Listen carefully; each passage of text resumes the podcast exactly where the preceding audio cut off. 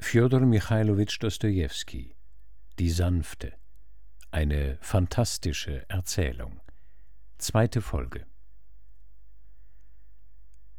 Sechstes Kapitel Eine schreckliche Erinnerung Nun diese schreckliche Erinnerung.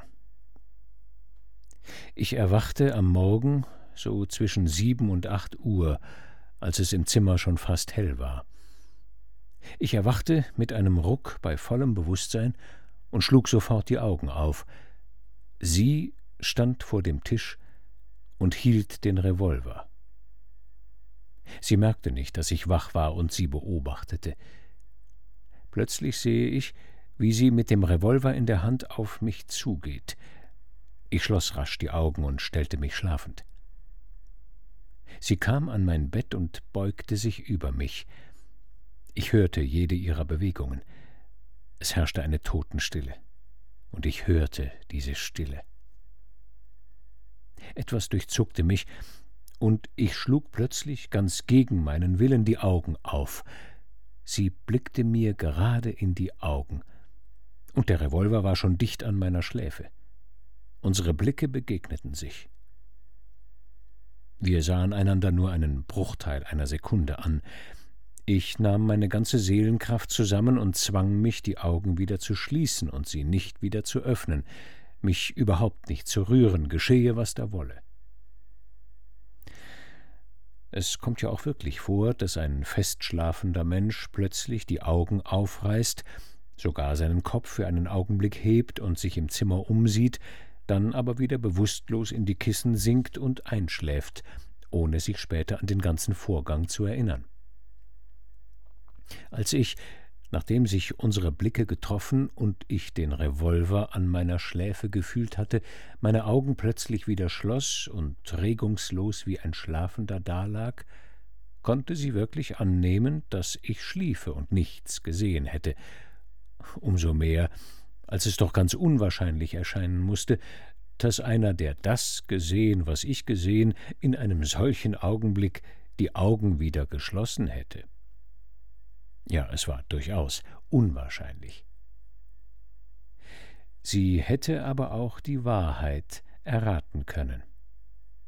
Auch das durchzuckte mein Hirn in diesem selben Augenblick. Oh, welch ein Sturm von Gedanken und Empfindungen raste in diesem kurzen Augenblick in meinem Geiste. Es lebe die Elektrizität des menschlichen Gedankens. In diesem Falle, sagte ich mir, wenn sie die Wahrheit erraten hat und weiß, dass ich nicht schlafe, muss ich sie schon durch meine Bereitschaft, den Tod hinzunehmen, entwaffnet haben, und ihre Hand wird den Hahn nicht abdrücken können. Ihre frühere Entschlossenheit könnte ja an diesem unerwarteten Eindruck zerschellen. Es scheint mir, dass einer, der am Rande eines Abgrunds steht, sich von diesem Abgrund angezogen fühlt. Ich glaube, dass viele Selbstmorde und Morde nur darum verübt worden sind, weil der Täter bereits den Revolver in der Hand hatte. Das ist ja auch so ein Abgrund, ein Abhang von 45 Grad, den man hinabgleiten muss, und etwas zwingt einen, den Hahn abzudrücken. Nur das Bewusstsein, dass ich alles gesehen, alles weiß und schweigend den Tod von ihrer Hand erwartete, hätte sie noch auf der steilen Fläche aufhalten können. Die Stille dauerte fort, und plötzlich fühlte ich an meiner Schläfe, an meinen Haaren die kalte Berührung des Eisens. Ich will Ihnen wie vor Gott bekennen, ich hatte gar keine Hoffnung, und meine Chancen verhielten sich wie eins zu hundert. Warum ich dann den Tod so ruhig hinnahm? Darauf werde ich Sie fragen, was für einen Wert hatte für mich noch das Leben, nachdem das von mir vergötterte Wesen den Revolver gegen mich erhoben hatte.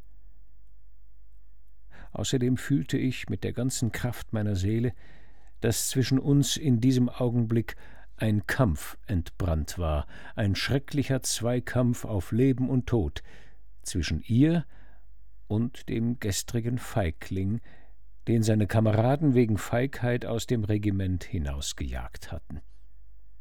Ich wusste das, und auch sie musste das wissen, wenn sie nur erraten hatte, dass ich nicht schlief. Vielleicht habe ich in jenem Augenblick diese Gedanken gar nicht gehabt, vielleicht kommt es mir jetzt nur so vor, aber so hätte es doch notwendig sich abspielen müssen, wenn auch ohne Gedanken. Denn in meinem ganzen ferneren Leben habe ich nichts anderes getan, als in jeder Stunde daran gedacht. Sie werden mich wieder fragen, warum habe ich Sie nicht vom Verbrechen zurückzuhalten gesucht? Ja, ich habe mir diese Frage später selbst tausendmal vorgelegt. Jedes Mal, wenn ich mit einem kalten Schauer im Rücken an diesen Augenblick zurückdachte. Aber meine Seele befand sich damals in finsterster Verzweiflung. Ich ging zugrunde, ging selbst zugrunde, wie hätte ich da überhaupt noch eine andere Seele retten können? Und warum glauben Sie, dass ich damals überhaupt noch jemand hätte retten wollen? Wer kann wissen, was ich in jenen Augenblicken gefühlt habe? Mein Bewusstsein war aber wach, es siedete förmlich in mir, die Sekunden verstrichen, und die Totenstille dauerte fort. Sie stand noch immer über mich gebeugt, und plötzlich durchzuckte mich ein Hoffnungsstrahl. Ich öffnete schnell die Augen. Sie war nicht mehr im Zimmer. Ich stand auf. Ich hatte gesiegt. Und sie war für immer besiegt. Ich ging ins andere Zimmer zum Teetisch. Der Samowar wurde bei uns immer im ersten Zimmer gereicht, und sie pflegte selbst den Tee einzuschenken. Ich setzte mich schweigend an den Tisch, und sie reichte mir mein Glas. Nach etwa fünf Minuten sah ich sie an. Sie war entsetzlich bleich, noch bleicher als gestern, und sah mich unverwandt an. Und plötzlich Plötzlich, als sie merkte, dass ich sie ansah, huschte über ihre bleichen Lippen ein mattes Lächeln, und in ihren Augen regte sich eine bange Frage. Folglich zweifelt sie noch immer und fragt sich, weiß er's oder weiß er's nicht? Hat er's gesehen oder nicht? Ich blickte gleichgültig zur Seite. Nach dem Frühstück schloss ich die Kasse, ging auf den Markt und kaufte eine eiserne Bettstelle und eine spanische Wand. Nach Hause zurückgekehrt, ließ ich das Bett mit der spanischen Wand im ersten Zimmer aufstellen. Das Bett war für sie bestimmt. Ich sagte ihr aber kein Wort davon. Auch ohne Worte begriff sie durch dieses Bett, dass ich alles gesehen habe und alles weiß und dass sie darüber nicht mehr zweifeln dürfe. Abends ließ ich den Revolver wie gewöhnlich auf dem Tisch liegen.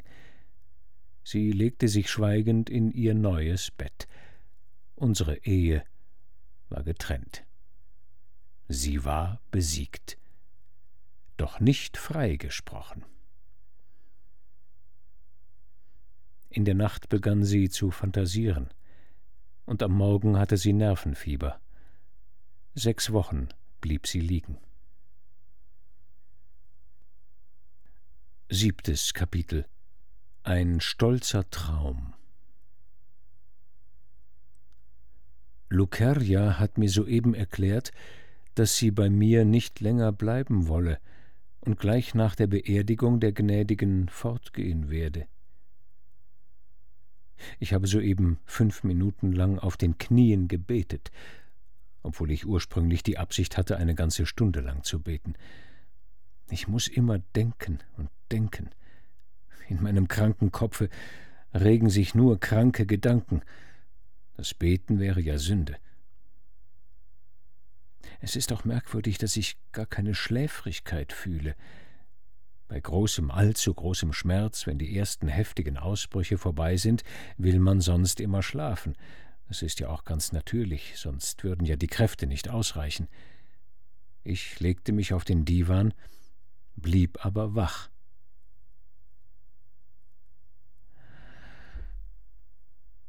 Sechs Wochen lang pflegten wir sie Tag und Nacht. Ich, Luceria und die gelernte Pflegerin aus dem Spital, die ich engagiert hatte. Ich sparte kein Geld, hatte sogar den Wunsch, für sie möglichst viel auszugeben. Ich ließ sie von Dr. Schröder behandeln und zahlte ihm zehn Rubel für jeden Besuch. Als sie das Bewusstsein wiedererlangt hatte, gab ich mir Mühe, ihr möglichst wenig unter die Augen zu treten. Ach, warum spreche ich jetzt übrigens davon? Als sie das Bett verließ, setzte sie sich schweigend an einen besonderen Tisch, der in meinem Zimmer stand und den ich um jene Zeit für sie angeschafft hatte. Ja, es ist wahr, wir schwiegen beide. Das heißt, wir fingen sogar später zu sprechen an, doch nur über ganz gleichgültige Dinge. Ich gab mir absichtlich Mühe, möglichst wenig zu sprechen, merkte aber sehr genau, dass sie sehr froh war, kein übriges Wort sagen zu müssen. Das erschien mir sogar sehr natürlich, Sie ist zu sehr erschüttert, zu sehr besiegt, sagte ich mir, und ich muss ihr Zeit lassen, zu vergessen und sich einzuleben. So schwiegen wir beide. Ich bereitete mich aber in Gedanken jeden Augenblick auf die Zukunft vor. Ich hatte den Eindruck, dass auch sie mit den gleichen Gedanken beschäftigt war. Ich versuchte oft zu erraten, woran sie im betreffenden Augenblick denken könnte. Ich will noch Folgendes sagen. Natürlich kann sich kein Mensch vorstellen, was ich während ihrer Krankheit durchgemacht habe. Ich stöhnte aber nur in mich hinein und verbarg sogar vor Luceria manchen Seufzer. Ich konnte mir gar nicht vorstellen, konnte es gar nicht fassen, dass sie sterben werde ohne alles erfahren zu haben. Als aber die Gefahr vorüber war und sie sich zu erholen begann, beruhigte ich mich, ich weiß es noch genau, ungewöhnlich schnell.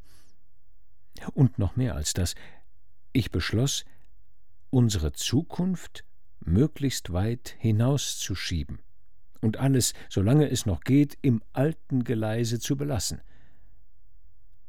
Ja, da geschah mit mir etwas ganz Merkwürdiges und Besonderes. Ich kann es nicht anders nennen. Ich hatte den Sieg davongetragen, und es stellte sich heraus, dass schon der bloße Gedanke daran mir vollkommen genügte. So verging der ganze Winter. Ich war zufrieden wie noch nie, und dieser Zustand hielt den ganzen Winter an. Denn sehen Sie, in meinem Leben gab es einen furchtbaren, durchaus äußeren Umstand, der mich bis dahin, das heißt bis zur Katastrophe mit meiner Frau, Tag und Nacht, jede Stunde und Minute bedrückt hatte. Ich meine die Entehrung und Ausstoßung aus dem Regiment. Ja, mir war eine tyrannische Ungerechtigkeit widerfahren. Allerdings war ich wegen meines unverträglichen und vielleicht auch etwas lächerlichen Charakters wenig beliebt, obgleich es oft vorkommt, dass das, was einem erhaben erscheint, was man als sein Heiligstes im Herzen bewahrt und schätzt, seiner Umgebung aus irgendeinem Grunde lächerlich erscheint. Selbst in der Schule hat man mich niemals geliebt. Ich war immer und überall unbeliebt. Auch Luceria kann mich nicht lieben. Doch der Fall im Regiment trug einen durchaus zufälligen Charakter, wenn er auch in gewisser Hinsicht die Folge meiner Unbeliebtheit war. Ich erwähne es nur, weil es nichts Bedrückenderes und Unerträglicheres geben kann, als durch einen Zufall zugrunde zu gehen. Durch einen Zufall, der ebenso gut auch nicht hätte sein können, durch eine unglückliche Verkettung von Umständen, die sich ebenso gut wie eine Wolke hätte verziehen können. Für einen intelligenten Menschen ist das ganz besonders erniedrigend. Der Fall lag so. Es war im Theater. In einer Pause ging ich ans Buffet. Der Husarenoffizier A., der plötzlich am Buffet erschien, erklärte, in Gegenwart aller anwesenden Offiziere und des Publikums im Gespräch mit zwei anderen Husaren, dass der Hauptmann unseres Regiments, Besumzow, soeben im Korridor Skandal gemacht hätte und wahrscheinlich betrunken sei.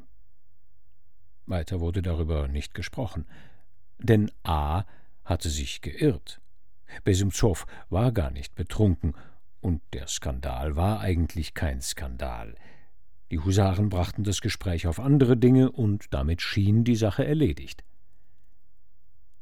Doch am nächsten Tag erfuhr man von der Geschichte in unserem Regiment, und gleich hieß es, dass ich der einzige Offizier unseres Regiments, der dabei gewesen, den Husaren, der sich verletzend über unseren Hauptmann Besumzow geäußert hatte, nicht zur Rede gestellt hätte. Hm, aber warum hätte ich es auch tun sollen? Wenn er etwas gegen Besumzow hatte, so war es doch eine persönliche Angelegenheit zwischen den beiden. Warum hätte ich mich da einmischen sollen? Doch unsere Offiziere fanden, dass die Angelegenheit durchaus keine persönliche wäre, sondern das ganze Regiment beträfe. Da ich aber als einziger Vertreter des Regiments zugegen gewesen, so hätte ich dadurch allen am Buffet anwesenden Offizieren und dem Publikum gezeigt, dass es in unserem Regiment Offiziere gäbe, die in Bezug auf ihre persönliche Ehre und die Ehre des Regiments wenig empfindlich seien. Ich konnte mich dieser Auffassung nicht anschließen. Man gab mir zu verstehen, dass ich alles gut machen könnte, wenn ich mich noch nachträglich mit A auseinandersetzen wollte. Ich wollte es aber nicht tun. Ich war aufs höchste gereizt, und meine Weigerung klang sehr bestimmt und stolz. Gleich darauf reichte ich mein Abschiedsgesuch ein. Das ist die ganze Geschichte. Ich verließ das Regiment mit stolz erhobenem Kopf, war aber innerlich gebrochen. Meine Willenskraft und meine geistigen Kräfte waren auf einmal wie gelähmt. Und da traf es sich noch, dass mein Schwager in Moskau unser ganzes Vermögen und somit auch meinen Teil, eine allerdings nicht sehr große Summe, durchgebracht hatte. So blieb ich ohne einen Heller auf der Straße. Ich hätte ja eine Privatstelle nehmen können, tat es aber nicht. Ich konnte doch nicht den glänzenden Offiziersrock mit der Uniform eines Eisenbahners vertauschen. Wenn schon sinken, dann tief sinken. Wenn schon Schande, dann die allergrößte Schande. Je schlimmer, desto besser. Das war meine Wahl. Und nun kamen die drei Jahre, an die ich mich heute noch mit Grauen erinnere. Auch die Erinnerung an das Nachtasyl am Heumarkt gehört dazu. Vor eineinhalb Jahren starb in Moskau meine reiche alte Pate und hinterließ mir, wie den anderen Taufkindern, dreitausend Rubel. Dies entschied mein Schicksal. Ich entschloss mich, eine Leihkasse zu gründen und von ihr zu leben – ohne mich vor den Menschen erniedrigen zu müssen. So würde ich mir Geld erwerben, dann ein eigenes Heim gründen und ein neues Leben fern von alten Erinnerungen beginnen. Das war mein Plan.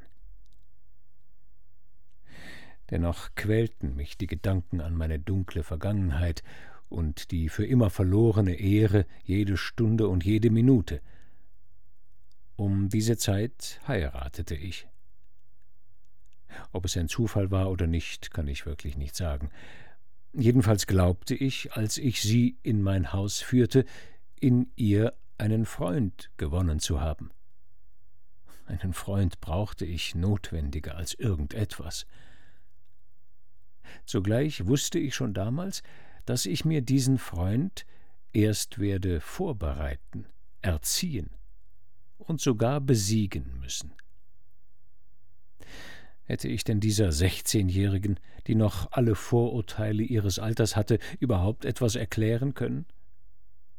Wie hätte ich sie zum Beispiel ohne die zufällige Hilfe der Katastrophe mit dem Revolver überzeugen können, dass ich kein Feigling bin und dass das gegen mich ergangene Urteil der Regimentskameraden ungerecht war? Die Katastrophe kam gerade zur rechten Zeit. Indem ich dem gegen mich gerichteten Revolver standhielt, rächte ich meine ganze finstere Vergangenheit. Und wenn es auch kein anderer Mensch erfuhr, so erfuhr es doch sie. Das bedeutete für mich alles. Denn sie selbst war mein Alles, die ganze Hoffnung meiner Zukunft. Sie war der einzige Mensch, den ich an meiner Seite haben wollte. Ich wollte sie mir zu einem Freund erziehen, und eines anderen Menschen bedurfte ich nicht. Nun hatte sie die Wahrheit erfahren. Sie hatte jedenfalls eingesehen, dass sie schlecht und voreilig gehandelt hatte, als sie zu meinen Feinden überging. Und dieser Gedanke entzückte mich. In ihren Augen konnte ich nicht mehr als gemeiner, höchstens noch als sonderbarer Mensch dastehen. Und sogar das Letztere durfte mir nach allem, was geschehen, gar nicht so unangenehm sein. Sonderbarkeit ist kein Laster. Eher etwas, was den weiblichen Charakter zuweilen anzieht. Und kurz und gut, ich bemühte mich, die Lösung der Sache möglichst hinauszuschieben. Denn das, was geschehen war, genügte mir vorläufig vollkommen zu meiner Beruhigung und gab eine Menge von Bildern und Material für meine Träume. Ja, das ist eben das Gemeine, dass ich ein Träumer bin. Mir genügte das Material. Von ihr aber dachte ich, dass sie noch warten könne.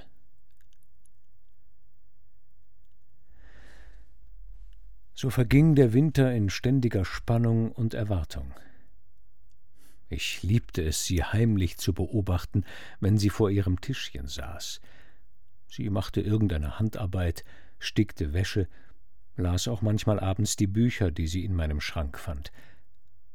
Auch die Auswahl der Bücher, die ich besaß, musste wohl zu meinen Gunsten sprechen. Sie verließ fast nie das Haus. Täglich nach dem Essen führte ich sie in der Dämmerstunde ein wenig aus, doch während dieser kurzen Spaziergänge schwiegen wir beide, ganz wie früher. Ich bemühte mich so zu tun, als ob wir nicht schwiegen, sondern uns freundschaftlichst unterhielten. Doch, wie gesagt, vermieden wir beide, wie auf Verabredung, überflüssige Worte.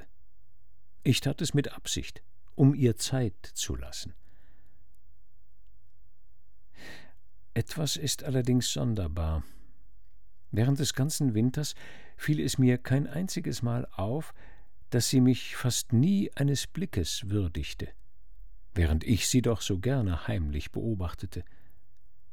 Ich glaubte, es sei ihre Schüchternheit, denn nach der Krankheit schien sie so schüchtern, sanft und kraftlos. Nein, warte nur, sagte ich mir immer, sie wird einmal plötzlich selbst zu dir kommen. Dieser Gedanke entzückte mich, und ich konnte ihm nicht widerstehen.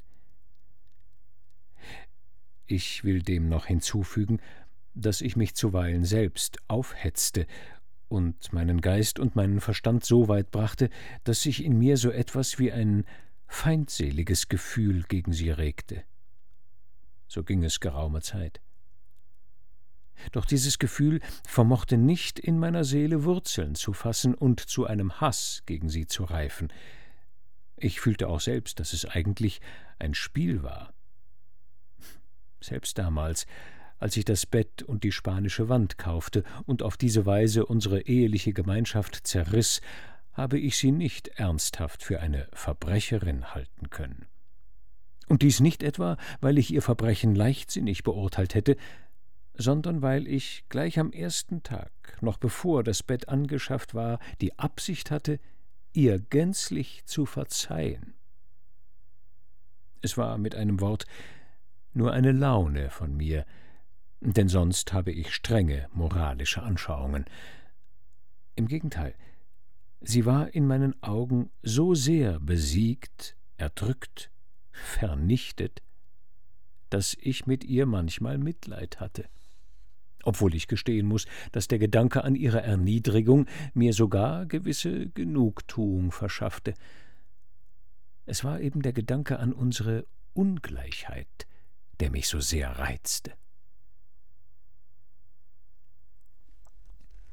In diesem Winter beging ich absichtlich einige gute Taten. Ich schenkte zwei Schuldnern die Schuld und gab einer armen Frau ein Darlehen ganz ohne Pfand. Meiner Frau sagte ich aber nichts davon, denn ich tat es gar nicht, damit sie es erfahre. Doch die arme Frau kam von selbst und bedankte sich bei mir kniefällig. Auf diese Weise erfuhr meine Frau davon. Mir schien sogar, dass sie sich darüber freute. Und dann kam der Frühling. Es war schon Mitte April, die Winterfenster wurden herausgenommen und die Sonne warf ihre grellen Strahlen in unsere schweigenden Zimmer. Meine Augen waren noch gleichsam verbunden, und mein Geist war blind.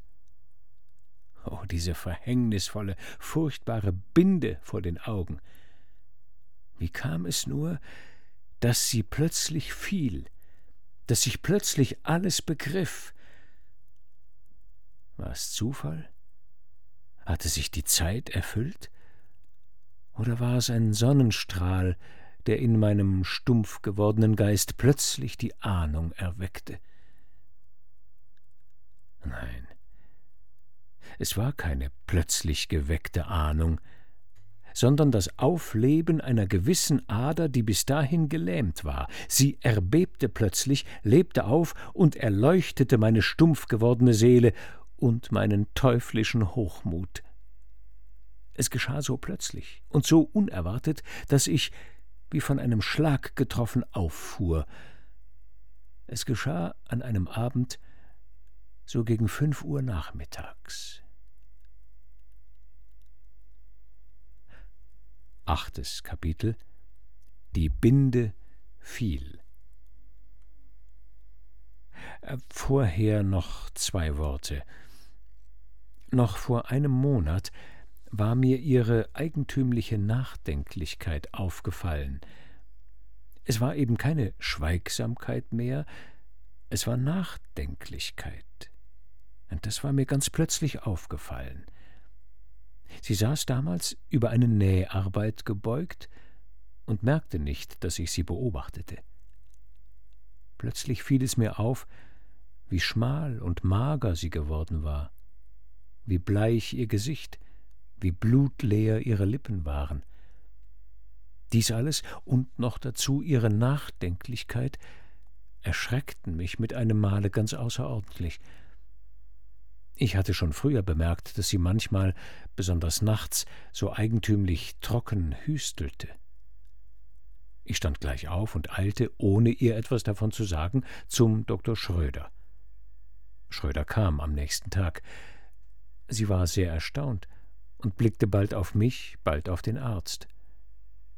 Ich bin ja vollständig gesund, sagte sie mit einem rätselhaften Lächeln. Schröder untersuchte sie, nicht besonders eingehend. Diese Mediziner sind ja manchmal vor lauter Einbildung etwas nachlässig. Er sagte mir im Nebenzimmer, dass es noch eine Nachwirkung ihrer Krankheit sei und dass es ganz gut wäre, wenn sie in irgendein Seebad oder wenigstens in eine Sommerfrische gehen könnte. Er sagte also eigentlich nichts, außer dass es Schwäche oder etwas ähnliches sei. Als Schröder gegangen war, blickte sie mich ungewöhnlich ernst an und sagte plötzlich nochmals Ich bin ja vollständig gesund. Kaum hatte sie es gesagt, als sie plötzlich über und über rot wurde. Augenscheinlich vor Scham. Ja, es war augenscheinlich Scham. Jetzt begreife ich es. Sie schämte sich darüber, dass ich noch ihr Mann war und für sie sorgte, als ob ich noch ihr wirklicher Mann wäre.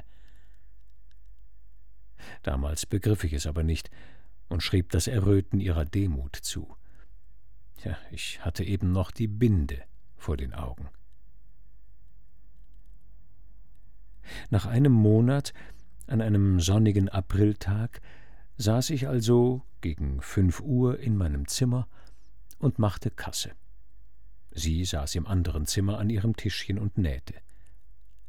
Und plötzlich hörte ich, dass sie leise, ganz leise zu singen anfing. Diese neue Wahrnehmung machte auf mich einen geradezu erschütternden Eindruck, den ich auch heute noch nicht recht fassen kann. Bis dahin hatte ich sie fast nie singen gehört, höchstens noch in den ersten Tagen nach der Hochzeit, wo wir beide noch lustig waren, mit dem Revolver ins Ziel schossen und so weiter. Ihre Stimme war damals stark, schön und hell. Sie sang zwar nicht ganz richtig, doch ungemein angenehm. Nun aber war ihr Liedchen so schwach. Ich will nicht sagen, dass es melancholisch gewesen wäre, es war irgendeine Romanze, ihre Stimme klang aber so, als ob in ihr etwas gesprungen oder gerissen wäre, als ob sie nicht die Kraft hätte, als ob das Liedchen selbst krank wäre. Sie sang ganz leise, und plötzlich bei einem hohen Ton brach die Stimme ab, so ein armseliges Stimmchen. Es war so jämmerlich, als es abbrechen musste. Sie hüstelte, räusperte sich und begann dann wieder ganz leise und kaum hörbar zu singen. Man wird wohl über meine Aufregung lachen. Doch niemand wird je begreifen können, warum mich diese Aufregung überkam. Nein, es war noch kein Mitleid mit ihr, es war etwas ganz anderes. Zuerst wenigstens in den ersten Minuten, stand ich dieser neuen Tatsache ganz verständnislos gegenüber. Ich war erstaunt und bestürzt. Es war ein unheimliches, seltsames und krankhaftes Gefühl, beinahe etwas wie Rachsucht, das sich in mir regte. Sie singt, und noch dazu in meiner Gegenwart. Hat sie mich etwa vergessen?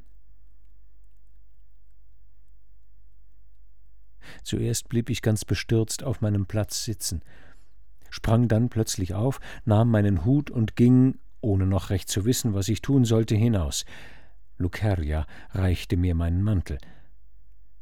Sie singt? fragte ich sie unwillkürlich.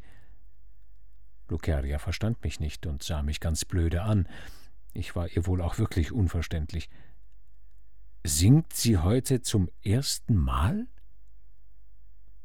Nein, wenn Sie nicht zu Hause sind, singt sie öfters, antwortete Luceria. Ich kann mich noch genau auf alles besinnen. Ich ging die Treppe hinunter, trat auf die Straße und ging aufs Geratewohl. Ich ging bis zur nächsten Ecke und starrte gerade vor mich hin. Leute gingen vorüber, stießen mich an. Ich sah und hörte nichts. Ich rief eine Droschke herbei und sagte dem Kutscher, er solle mich zur Polizeibrücke fahren Warum weiß ich nicht. Ich gab aber auch gleich diese Absicht auf und schenkte dem Kutscher zwanzig Kopeken. Das ist dafür, dass ich dich umsonst anrief, sagte ich, indem ich ihm ganz sinnlos und verstört ins Gesicht lachte. In meinem Herzen stieg plötzlich ein unsagbares Wonnegefühl auf. Ich kehrte um und begab mich mit beschleunigten Schritten nach Hause. In meiner Seele klang wieder der gesprungene, traurige, abgerissene Ton. Mir stockte der Atem. Die Binde fiel, sie fiel von meinen Augen. Wenn sie in meiner Gegenwart zu singen begonnen hatte, so hatte sie mich vergessen. Das war es, was ich plötzlich so klar vor Augen sah und was mich so erschreckte. So fühlte mein Herz. Doch das Wonnegefühl erfüllte meine Seele und besiegte die Angst. Oh, die Ironie des Schicksals. Dieses Wonnegefühl war doch in meiner Seele den ganzen Winter über gewesen. Etwas anderes als dieses Gefühl hätte in ihr ja gar nicht wohnen können. Wo war ich selbst diesen Winter über gewesen? Ob ich überhaupt mit meiner Seele eins gewesen war? Ich lief eilig die Treppe hinauf. Ob ich stürmisch oder schüchtern ins Zimmer trat, weiß ich nicht mehr. Ich weiß nur noch, dass der ganze Fußboden unter mir wankte, als werde ich von Wellen getragen. Als ich ins Zimmer trat, saß sie noch immer auf ihrem früheren Platz, den Kopf über die Näharbeit gebeugt. Sie sang aber nicht mehr. Sie streifte mich mit einem gleichgültigen Blick. Es war eigentlich kein Blick, sondern eine rein mechanische Geste, so wie wenn irgendein Gleichgültiger ins Zimmer tritt. Ich ging direkt auf sie zu und setzte mich dicht neben sie. Ich sah wohl wie ein Wahnsinniger aus. Sie warf mir einen schnellen Blick zu und schien erschreckt. Ich ergriff ihre Hand. Ich weiß nicht mehr, was ich zu ihr sagte, das heißt, was ich ihr sagen wollte, denn ich konnte ja nicht einmal vernünftig reden. Meine Stimme riss und wollte mir nicht gehorchen. Ich wusste ja auch gar nicht, was ich ihr sagen sollte. So saß ich um Atem ringend neben ihr. Wollen wir ein wenig sprechen? Weißt du, sag doch irgendwas, lallte ich plötzlich ganz dumm. Wie hätte ich auch etwas Vernünftiges sagen können? Sie zuckte wieder zusammen, sah mich an und prallte außer sich vor Angst von mir zurück. Plötzlich nahmen ihre Augen den Ausdruck von Strenge und Erstaunen an. Ja, es war ein ganz eigentümliches, strenges Erstaunen. Sie sah mich mit großen Augen an. Und von dieser Strenge, diesem strengen Erstaunen, war ich wie zermalmt. Du willst noch Liebe? Liebe? fragten mich ihre erstaunten Blicke. Sie schwieg, doch ich las in ihrem Blick alles, alles. Alles erzitterte in mir, und ich stürzte zu ihren Füßen. Ja, ich lag wirklich vor ihren Füßen. Sie sprang rasch auf, aber ich hielt sie mit ungewöhnlicher Kraft an beiden Händen fest. Ich begriff vollkommen meine Verzweiflung. Oh, ich begriff sie. Und doch, Sie werden es kaum glauben, und doch war mein Herz von einem so unbeschreiblichen Wonnegefühl erfüllt, dass ich glaubte, es würde brechen. Ganz berauscht küsste ich ihr die Füße. Ja, ich war glücklich grenzenlos, unendlich glücklich, obwohl ich mir dabei auch meiner Verzweiflung voll bewusst war. Ich weinte, stammelte etwas, konnte aber nichts sagen. Schrecken und Erstaunen wurden bei ihr von einer Besorgnis verdrängt, von einer bangen Frage abgelöst. Sie sah mich so sonderbar, sogar wahnsinnig an, wollte endlich alles begreifen und lächelte. Sie schämte sich sehr, dass ich ihr die Füße küsste, und zog sie immer zurück, ich küsste dann aber die Stelle, wo ihre Füße gestanden hatten. Sie sah es und begann plötzlich vor Scham zu lachen. Wissen Sie, wie es klingt, wenn man vor Scham lacht? Sie bekam einen hysterischen Anfall. Ich sah, wie ihre Hände zuckten, doch ich dachte nicht daran und flüsterte in einem fort, dass ich sie liebe, dass ich nicht aufstehen würde. Lass mich dein Kleid küssen, lass mich dich mein Leben lang anbeten. Ich weiß nicht mehr, kann mich auf nichts mehr besinnen. Plötzlich schluchzte sie auf und erbebte am ganzen Leibe. Es war ein schrecklicher, hysterischer Anfall. Ich hatte sie zu sehr erschreckt. Ich trug sie auf ihr Bett. Als der Anfall vorüber war, setzte sie sich auf, ergriff meine Hände und sagte Lassen Sie, quälen Sie sich nicht, beruhigen Sie sich. Sie war furchtbar traurig, schien ganz vernichtet und weinte in einem fort. Den ganzen Abend ging ich nicht von ihrer Seite. Ich sagte ihr immer, dass ich mit ihr in ein Seebad nach Boulogne reisen wolle, und zwar sofort, in vierzehn Tagen. Dass mir der seltsam gesprungene Ton in ihrer Stimme aufgefallen sei, dass ich die Leihkasse schließen und an Dobonrawow verkaufen würde, dass ich nun ein, ein neues Leben beginnen würde. Vor allen Dingen aber müssten wir sofort nach Boulogne reisen. Sie hörte mir erschrocken zu. Ihre Angst schien immer mehr zu wachsen. Ich kümmerte mich aber nicht um ihre Angst, hatte nur den einen unbezwingbaren Wunsch, vor ihren Füßen zu liegen, die Stelle auf dem Boden, wo ihre Füße gestanden, zu küssen, zu ihr zu beten. Ich werde von dir nichts mehr verlangen, wiederholte ich immer wieder. Du brauchst mir nichts mehr zu antworten, brauchst mich überhaupt nicht mehr zu beachten. Lass mich nur auf dich von einem Winkel aus schauen. Behandle mich wie dein Eigentum, wie dein Hündchen. Sie weinte. Und ich hatte schon gedacht, Sie würden mich ganz in Ruhe lassen, entfuhr es ihr plötzlich ganz unwillkürlich. So unwillkürlich, dass sie vielleicht selbst gar nicht merkte, wie sie es sagte. Und doch war es das Wichtigste, das Verhängnisvollste, was ich von ihr an diesem Abend zu hören bekam, eigentlich das Einzige, was ich vollkommen begriff. Diese Worte durchbohrten mir förmlich das Herz. Sie erklärten mir alles. Und ich hatte schon gedacht, sie würden mich ganz in Ruhe lassen. Doch solange ich sie bei mir vor meinen Augen hatte, gab ich noch immer die Hoffnung nicht auf, war noch immer unsagbar glücklich. Ich hatte sie an diesem Abend furchtbar ermüdet, ich sah es vollkommen ein, glaubte aber immer, dass es mir gleich gelingen würde, alles gut zu machen.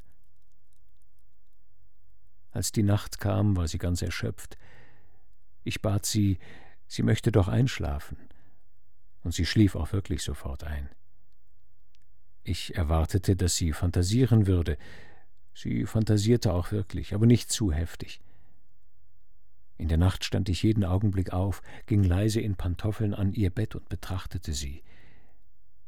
Wie ich das arme, kranke Wesen auf dem schmalen, eisernen Bett, das ich ihr für drei Rubel gekauft hatte, liegen sah, rang ich die Hände.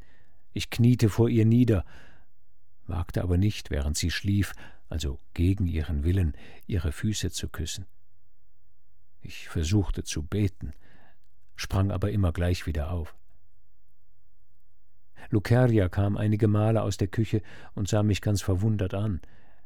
Ich sagte ihr, sie möchte sich endlich hinlegen. Morgen aber würde etwas ganz Neues beginnen. Ja, auch ich selbst glaubte blind, wahnsinnig, fanatisch daran. Ich war vor Freude ganz berauscht. Ich wartete nur auf den Morgen. Trotz aller warnenden Symptome glaubte ich nicht an die Möglichkeit eines Unglücks. Obwohl die Binde gefallen war, hatte ich den gesunden Menschenverstand noch nicht ganz wiedererlangt. Und dieser Zustand hielt noch lange an bis auf den heutigen Tag. Wie hätte ich damals auch vernünftig denken können? Sie war ja noch am Leben, sie lag vor mir, und ich stand vor ihr. Morgen wird sie erwachen, ich werde ihr alles sagen, und sie wird alles einsehen. So stellte ich es mir damals vor. So klar und so einfach. Und darum war ich auch so berauscht. Am meisten aber berauschte mich der Gedanke an die Reise nach Boulogne. Aus irgendeinem Grund glaubte ich, dass Boulogne die Rettung sei, dass Boulogne alles lösen würde. Mit wahnsinniger Spannung wartete ich auf den Morgen.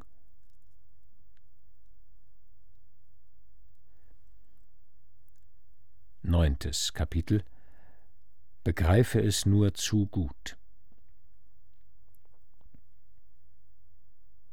Das Ganze war ja erst vor einigen Tagen, vor fünf Tagen, vor nur fünf Tagen, am vergangenen Dienstag.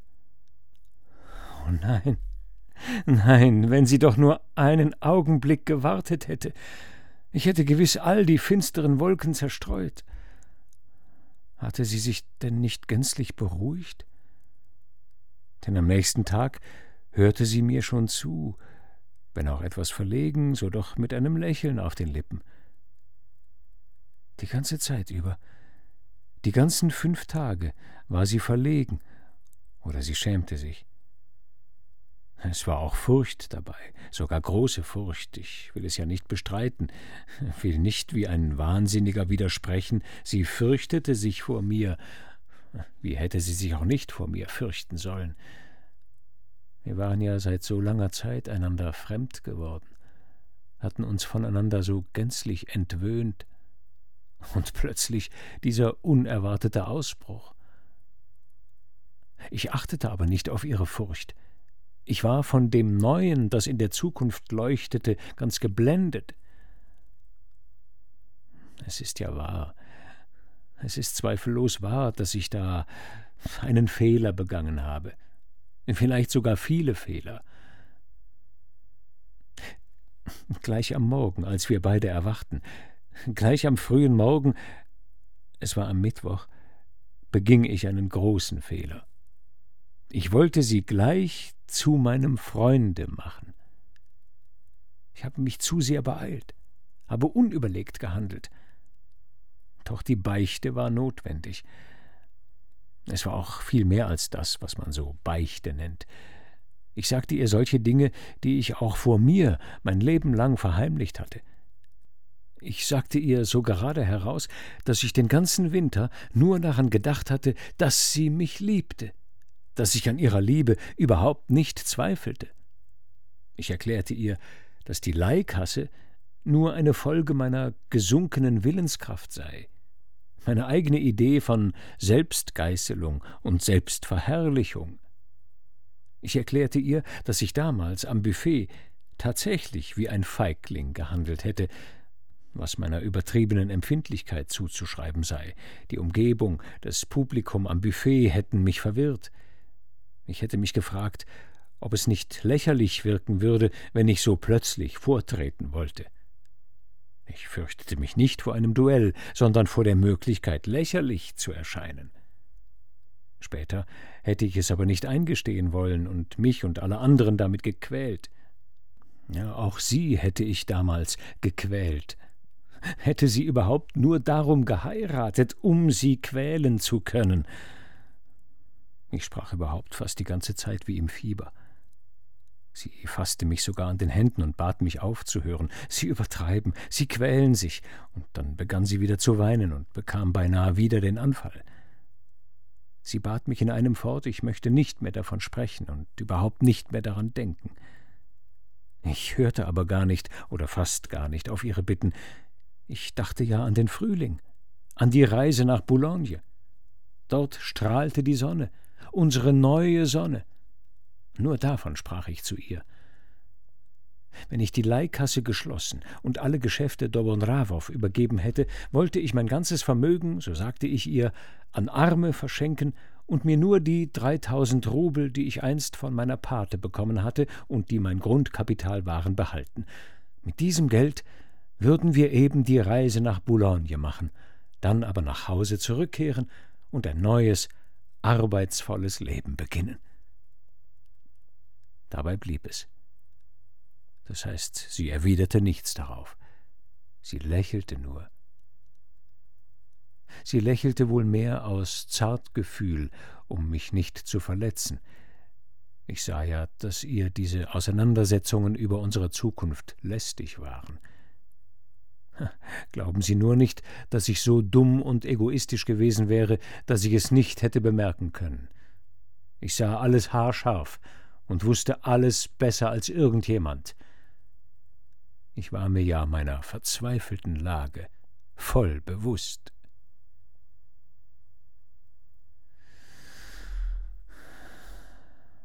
Ich sprach immer von mir und von ihr, auch von Luceria. Ich erzählte ihr auch, dass ich geweint hatte. Oh, ich brachte die Rede auch auf andere Dinge und bemühte mich, über gewisse Dinge zu schweigen. Mitunter wurde sie sogar lebhafter und hörte mir interessiert zu. Ich kann mich noch gut daran erinnern. Ach, warum sagen Sie mir, ich sei blind gewesen, hätte in meiner Verblendung nichts gesehen? Wäre nur das eine nicht geschehen, hätte noch alles gut werden können erzählte sie mir ja doch vor drei Tagen, was sie in diesem Winter alles gelesen hatte, und lachte so herzlich, als sie sich an die Szene aus dem Gil Blas mit dem Erzbischof von Granada erinnerte. Wie herzlich, wie kindlich klang ihr Lachen. So hatte sie in ihrer Brautzeit gelacht. Es war ja nur ein kurzer Augenblick. Und wie froh war ich da. Und wie bestürzt hatte sie ja doch in diesem Winter noch so viel Gemütsruhe und Glück gefunden, um über diese Szene lachen zu können. Folglich hatte sie sich schon früher etwas beruhigt, hatte wirklich geglaubt, dass ich sie in Ruhe lassen würde. Ich hatte ja schon gedacht, dass sie mich ganz in Ruhe lassen würden. Das hatte sie am Dienstag gesagt. Oh, diese Worte sind wirklich eines sechzehnjährigen Mädchens würdig. Sie hatte wirklich geglaubt, dass alles so bleiben würde. Sie an ihrem Tisch und ich an meinem Tisch, und so bis zum sechzigsten Lebensjahr. Und da komme ich daher, mache meine Gattenrechte geltend, und der Gatte braucht Liebe. Oh, dieses Missverstehen. Oh, meine Blindheit. Es war auch ein Fehler, dass ich sie mit so entzückten Augen betrachtete. Ich hätte mich beherrschen sollen, denn mein Entzücken erschreckte sie. Ich nahm mich dann ja auch wirklich zusammen und küsste ihr nicht mehr die Füße. Kein einziges Mal zeigte ich ihr, dass, dass ich ihr Gatte war. Ich dachte überhaupt nicht daran. Ich wollte sie ja nur anbeten aber ich konnte ja nicht immer schweigen, ich musste doch etwas sprechen. Und da sagte ich ihr plötzlich, dass mir die Unterhaltung mit ihr großen Genuss bereite, dass ich sie für unvergleichlich gebildeter und geistig entwickelter halte als mich selbst. Sie errötete wieder und sagte verlegen, dass ich übertreibe. Da konnte ich mich aber schon gar nicht mehr beherrschen und sagte ihr dummerweise, wie entzückt ich neulich gewesen war, als ich, hinter der Türe stehend, ihrem Zweikampf zugehört hatte, dem Zweikampf der Unschuld mit diesem rohen Kerl. Wie sehr mich ihr feiner Verstand, ihr sprühender Witz und zugleich ihre kindliche Naivität entzückt hätten. Sie zuckte zusammen und stammelte wieder etwas von Übertreibung. Plötzlich wurde aber ihr Gesicht finster. Sie bedeckte es mit den Händen und begann zu schluchzen. Nun konnte ich mich schon gar nicht mehr beherrschen. Ich fiel wieder vor ihr nieder, begann ihre Füße zu küssen, und wieder folgte darauf ein hysterischer Anfall, wie am Dienstag. Es war gestern Abend. Und am nächsten Morgen. Am nächsten Morgen? Oh, Wahnsinniger, dieser Morgen war doch heute, ganz vor kurzem. Hören Sie aufmerksam zu. Als wir uns heute früh, also nach dem gestrigen Anfall, am Teetisch trafen, war ich über Ihre Ruhe ganz erstaunt. Ja, so war es. Ich hatte aber die ganze Nacht für die Folgen des gestrigen gefürchtet. Und plötzlich tritt sie auf mich zu, stellt sich vor mich hin, faltet die Hände, es ist wirklich erst heute früh passiert, und sagt, dass sie eine Verbrecherin sei, dass sie es sehr wohl wisse, dass ihr Verbrechen sie den ganzen Winter gequält hätte und sie jetzt noch quäle, dass sie meine Großmut nur zu gut schätze, und sagte, ich werde Ihnen eine treue Gattin sein, ich werde Sie achten. Da sprang ich wie wahnsinnig auf und schloss sie in meine Arme. Ich küsste sie, bedeckte mit Küssen ihr Gesicht, küsste ihre Lippen, wie ein Gatte seine Frau nach langer Trennung küsst. Warum bin ich nur heute weggegangen, wenn auch nur für zwei Stunden, um unsere ausländischen Pässe zu holen? Oh mein Gott, wäre ich doch nur fünf Minuten früher zurückgekommen, und nun steht diese Volksmenge vor unserem Haustor, und alle sehen mich so sonderbar an. Oh Gott.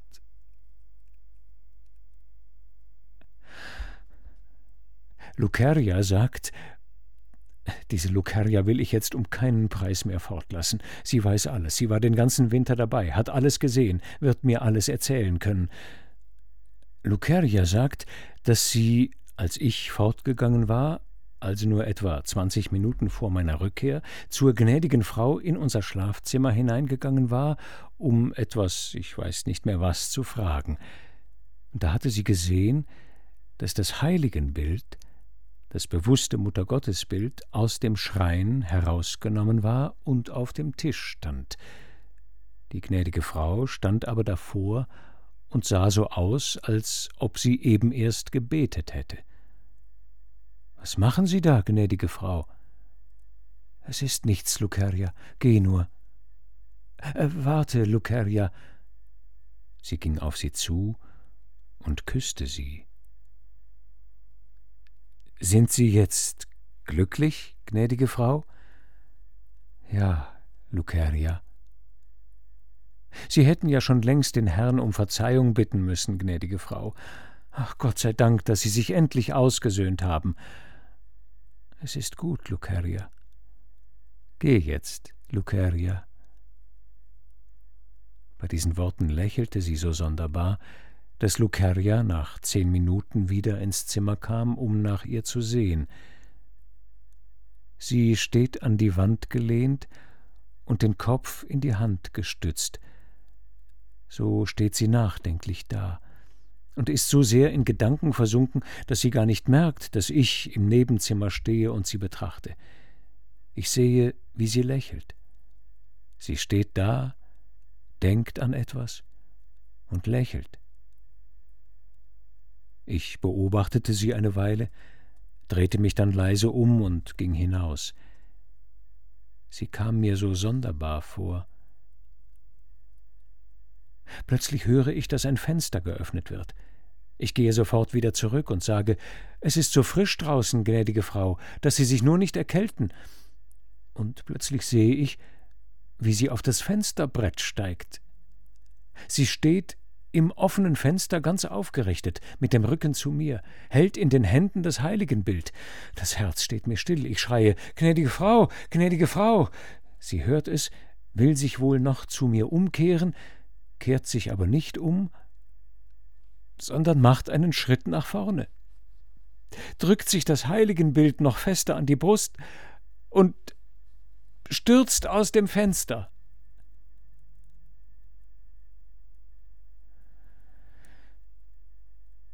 Ich weiß nur noch, dass sie, als ich vor dem Hause ankam, noch warm war. Den tiefsten Eindruck machte auf mich, dass alle auf mich sahen. Anfangs schrien sie, plötzlich wurden alle still und machten mir Platz. Und da sah ich sie mit dem Heiligenbild liegen. Ich erinnere mich nur noch ganz dunkel, dass ich schweigend zu ihr trat und sie lange anstarrte. Alle umringten mich und sprachen etwas zu mir.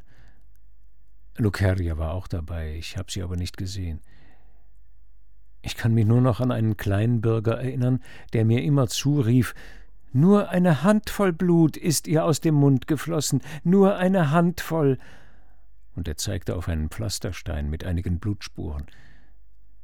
Mir scheint, ich habe das Blut mit dem Finger berührt, habe mir den Finger mit Blut befleckt, betrachtete darauf den Finger, das letztere weiß ich noch genau, Er rief mir aber noch fortwährend zu Eine Handvoll, eine Handvoll.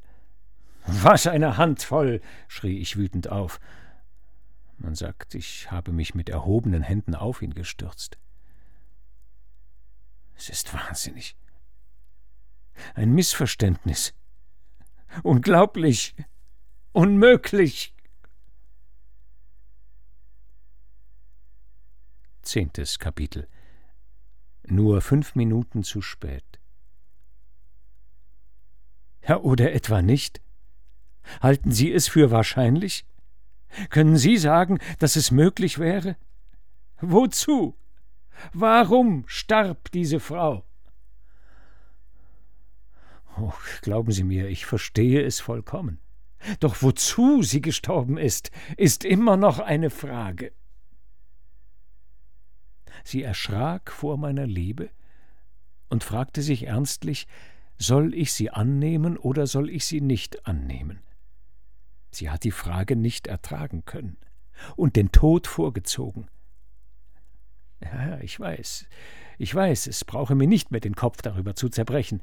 Sie hatte mir zu viel versprochen, und sie erschrak, dass sie es nicht würde halten können. Das ist vollkommen klar. Es gibt hier einige ganz furchtbare Motive. Aber die Frage, wozu ist sie gestorben, steht noch immer offen. Diese Frage klopft, hämmert in meinem Hirn. Ich hätte sie auch wirklich ganz in Ruhe gelassen, wenn sie ernsthaft gewollt hätte, dass ich sie in Ruhe ließ. Sie glaubte aber selbst nicht daran, das ist es eben. Nein, nein, ich lüge, das war gar nicht der Grund. Einfach, weil sie mir gegenüber ehrlich sein müsste. Wenn sie mich schon lieben wollte, so müsste sie mich mit ihrem ganzen Herzen, mit ihrem ganzen Wesen lieben und nicht so, wie sie den Kaufmann geliebt hätte. Da sie aber zu keusch war, zu rein, um mich so zu lieben, wie es dem Kaufmann genügt hätte, so wollte sie mich nicht betrügen. Sie wollte mich nicht betrügen, wollte mir nicht statt ihrer ganzen Liebe nur eine halbe oder eine Viertelliebe geben. Menschen ihrer Art sind eben zu ehrlich. Das ist die Sache.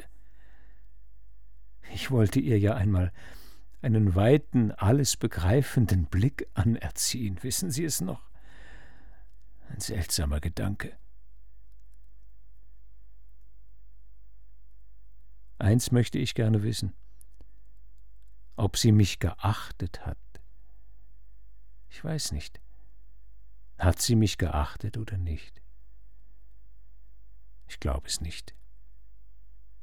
Es ist doch merkwürdig. Während des ganzen Winters ist mir kein einziges Mal der Gedanke gekommen, dass sie mich verachtet. Ich war sogar vom Gegenteil überzeugt und blieb es bis zu jenem Augenblick, als sie mich mit strengem Erstaunen anblickte mit strengem Erstaunen. Da begriff ich nämlich, dass sie mich verachtete. Ich begriff es endgültig und für alle Ewigkeit. Ach, hätte sie mich doch verachtet, meinetwegen das ganze Leben lang verachtet. Nur leben, leben sollte sie. Erst vor kurzem, erst heute früh ging sie noch herum und sprach noch. Ich kann gar nicht begreifen, wie sie sich aus dem Fenster stürzen konnte. Wie hätte ich es auch nur fünf Minuten vorher erwarten können? Ich rief Lucaria. Jetzt lasse ich die Lucaria um keinen Preis fortgehen, um keinen Preis. Wir hätten uns ja noch verständigen können.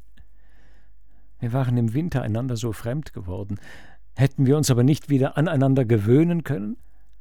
Warum in aller Welt hätten wir nicht ein neues gemeinsames Leben beginnen können? Ich bin ja großmütig, und sie ist es auch. Da wäre ja der Berührungspunkt. Nur noch einige Worte, nur noch wenige Tage, höchstens zwei Tage, und sie würde alles begreifen können. Mich bedrückt am meisten der Gedanke, dass es nur ein Zufall, ein gewöhnlicher, barbarischer, blinder Zufall war. Es ist doch wirklich ärgerlich. Um fünf Minuten, nur um fünf Minuten bin ich zu spät gekommen.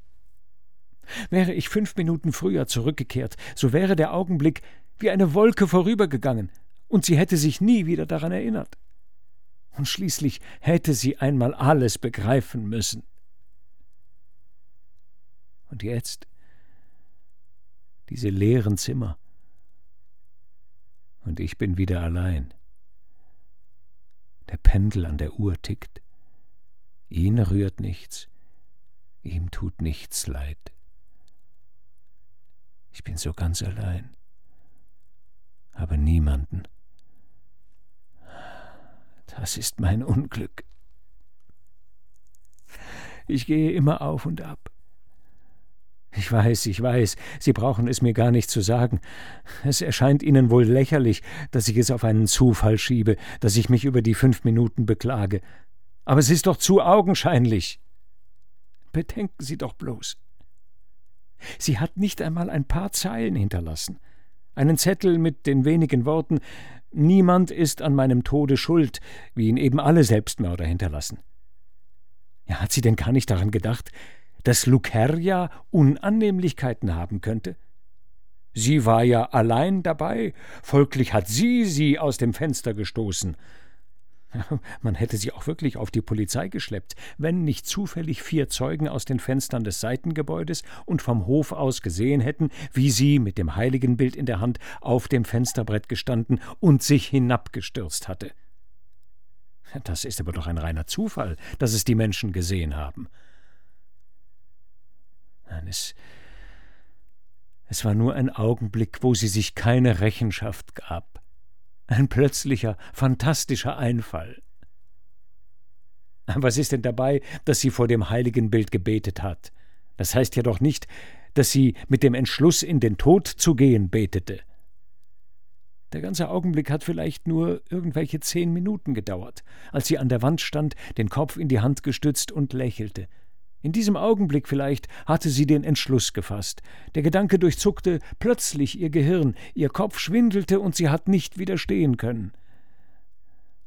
Es, es war ein augenscheinliches Missverständnis. Sie mögen sagen, was Sie wollen.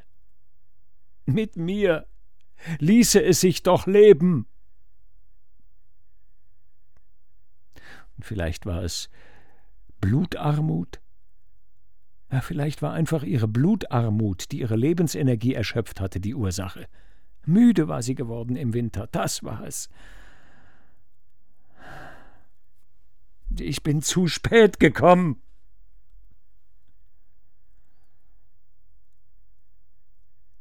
Wie schmächtig sie im Sarg ist.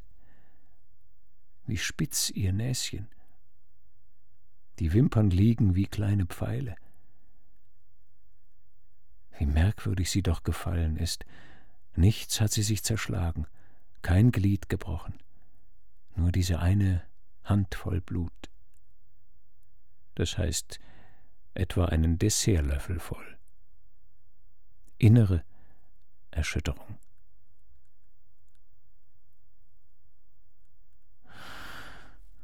Ein sonderbarer Gedanke kommt mir eben. Wäre es möglich, sie nicht zu beerdigen? Denn wenn man sie fortträgt, dann. Oh nein. Es ist fast unmöglich, dass man sie fortträgt. Und doch weiß ich ganz gut, dass man sie fortbringen muss. Nein, nein, ich bin nicht verrückt, ich fantasiere nicht, im Gegenteil, mein Verstand war noch nie so klar und so wach wie jetzt. Wie ist es mir aber jetzt? Ich bin wieder allein im Haus, in meinen beiden Zimmern wieder ganz allein mit den Pfändern. Oh, ich, ich fantasiere. Das ist ja Fieberwahn. Ich habe sie zu Tode gequält. Das ist es. Was gelten mir jetzt eure Gesetze? Was brauche ich eure Sitten, Gebräuche, euer Leben, euren Staat, eure Religion. Soll mich nur euer Richter richten. Bringt mich nur vor euer Gericht, vor euren öffentlichen Gerichtshof. Ich werde doch immer sagen, dass ich nichts anerkenne.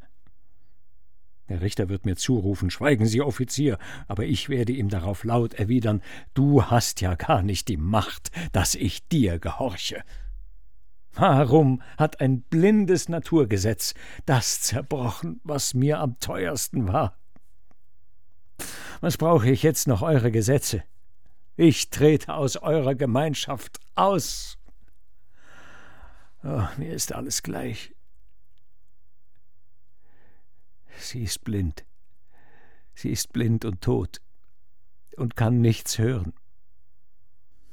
Oh, du weißt gar nicht, mit welch einem Paradies ich dich umgeben hätte. Das Paradies war in meiner Seele, ich hätte es um dich gepflanzt. Gut, du hättest mich nicht geliebt, es hätte mir aber nichts ausgemacht. Alles wäre ja so geblieben, wie du es wolltest. Ich hätte dich in Ruhe gelassen. Du würdest mich wie einen Freund behandeln, würdest mir alles erzählen, und da würden wir beide uns freuen und lachen und uns freudig in die Augen blicken. Und so würde unser Leben dahinziehen. Und solltest du einen anderen lieb gewinnen, auch das wäre mir recht. Du würdest mit ihm gehen und lachen, und ich würde auf der anderen Straßenseite gehen und euch mit den Augen begleiten. Alles wäre mir recht. Alles. Wenn sie nur noch einmal die Augen öffnen wollte. Für einen Augenblick. Für nur einen Augenblick. Wenn sie mich wieder so anblicken wollte wie vorhin, als sie vor mir stand und schwur, dass sie mir ein treues Weib sein würde. Mit einem einzigen Blick würde ich ihr alles sagen können. O Natur, o blinde Gesetze, die Menschen sind einsam auf Erden. Das ist eben das Unglück. Gibt's da im Felde noch eine lebende Seele? fragt der fahrende Held im alten russischen Lied. Und auch ich, der ich kein Held bin, rufe in die Ferne hinaus, doch niemand antwortet mir. Man sagt, dass die Sonne das Weltall belebt. Seht euch doch nur die Sonne an, wenn sie aufgeht. Ist sie nicht eine Leiche? Alles ist tot. Überall liegen Tote. Die Menschen sind einsam, und um sie herum ist Schweigen. Das ist die Erde. Menschen, liebet einander. Wer hat das gesagt? Wessen Gebot ist das? Der Pendel tickt gefühllos. Ekelhaft. Zwei Uhr nachts. Ihre Schuhchen stehen vor ihrem Bett, warten auf sie. Nein, in allem Ernst, wenn man sie morgen fortträgt, was soll ich da anfangen?